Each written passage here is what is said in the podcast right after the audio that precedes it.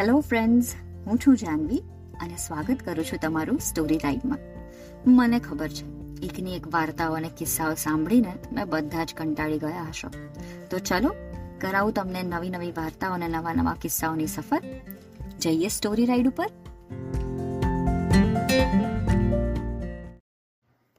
નાનપણથી આપણે પંચતંત્રની વાર્તાઓ સાંભળતા અને વાંચતા આવ્યા છીએ. તો મિત્રો તમને એની હિસ્ટ્રી એટલે કે ઇતિહાસ વિશે કંઈ ખબર છે ખરી? કેમ આવું નામ પડ્યું છે પંચતંત્ર? તો ચલો, હું તમને આજે એના વિશે જણાવું. આજની આપણી વાર્તા છે પંચતંત્ર.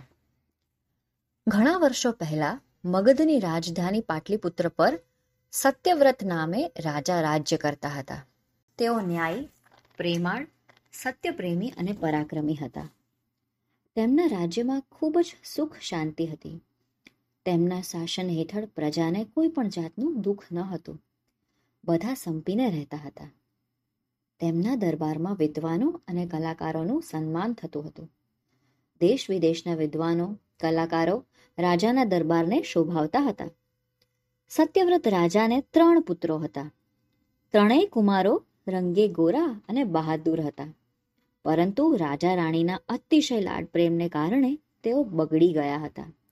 આને કારણે રાજાને તેમના ભવિષ્યની ચિંતા ખૂબ જ સતાવતી હતી. તેમને થતું હતું કે મારા પછી મારું આ રાજ્ય કોણ સંભાળશે? રાજાએ આ રાજકુમારોને ભણાવવા માટે કેટ કેટલા વિદ્વાનો રોક્યા, કેટલાય આશ્રમોમાં રાજકુમારોને મોકલ્યા, પણ રાજકુમારો સુધર્યા નહીં. તેઓ ભણાવનાર વિદ્વાનોને ખૂબ જ હેરાન કરતા અને ભગાડી મૂકતા. ત્રણેય કુંવરો આખો દિવસ પ્રજાજનોને કંઈક ને કંઈક રીતે હેરાન પરેશાન કરતા. પ્રજાજનો રાજાના ઉદાર સ્વભાવને કારણે કુંવરોની આ હેરાનગતિ વિશે કોઈને કહેતા નહીં અને સહન કરી લેતા, પણ રાજાને કોઈ ફરિયાદ કરતા નહીં. રાજાને ગુપ્તચરો મારફત ત્રણેય રાજકુમારોની માહિતી મળી જતી. કુંવરોની હરકતો જાણી રાજાને ખૂબ જ દુઃખ થતું. એક દિવસ રાજ દરબારમાં રાજાએ પોતાની આ ચિંતા વિદ્વાનો અને પંડિતો સમક્ષ રજૂ કરી. પરંતુ રાજકુમારોને વિદ્યા આપવા માટે કોઈ તૈયાર ન થયું. બધા નીચા મસ્તકે બેસી રહ્યા.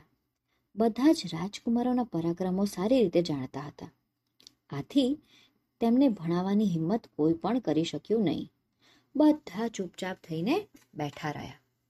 દરબારમાં આવી શાંતિ જોઈ રાજા નિરાશ થઈ ગયા. તેમણે કહ્યું અરે રે રે, મારા દરબારમાં કોઈ પણ એવો વિદ્વાન નથી કે જે મારા કુંવરોને વિદ્યા આપી શકે. આ તો વિદ્વાનો અને પંડિતોની ઇજ્જતનો સવાલ હતો. દરબારના એક ખૂણામાં બેઠેલા પંડિત વિષ્ણુ શર્માને રાજા ઉપર દયા આવી. તેઓ પણ રાજકુમારોના તોફાન વિશે સારી રીતે જાણતા હતા. છતાં પોતાના રાજાની ખાતર, રાજ્યના ભવિષ્યની ખાતર તેઓ ત્રણેય રાજકુમારોને ગુણવાન અને વિદ્વાન બનાવવાનું બીડું ઝડપી લીધું. પંડિત વિષ્ણુ શર્માએ કુંવરોને વિદ્યા આપવા માટે રાજમહેલને બદલે એકાંત સ્થળની પસંદગી કરી અને કુંવરોને તેઓ પોતાની સાથે લઈ ગયા. રાજકુમારોને પંડિત વિષ્ણુ શર્મા સાથે જવું ન હતું. છતાં પિતાજીની આજ્ઞાને વશ થઈને તેઓ પંડિત વિષ્ણુ શર્મા સાથે ગયા. પંડિત વિષ્ણુ શર્માએ કુંવરોને ભણવા બેસાડ્યા. પરંતુ કુંવરોએ તો પંડિત વિષ્ણુ શર્માને સ્પષ્ટ કહી દીધું કે અમને ભણવાનું સહેજ પણ ગમતું નથી. અમને તો આ એકાંત સ્થળે ફરવાની રજા આપો. રાજકુમારો, હું તમને ભણાવવાનો નથી. હું તો તમને જાત જાતની પશુ પક્ષીઓની વાર્તાઓ કહેવાનો છું. તે તમે સાંભળશો? વાર્તા? અમને તો પશુ પક્ષીઓની વાર્તાઓ સાંભળવી બહુ જ ગમે છે. ત્રણેય કુંવરો એકી સાથે બોલી ઉઠ્યા. રાજકુમારો, હું તમને દરરોજ જાત જાતની વાર્તાઓ કહીશ. તે તમે યાદ રાખજો અને તેમાંથી બોધ ગ્રહણ કરજો.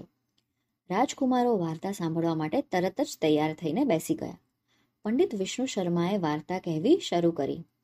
આ બોધદાયક વાર્તાઓ એ જ આપણા પંચતંત્રની કથાઓ છે.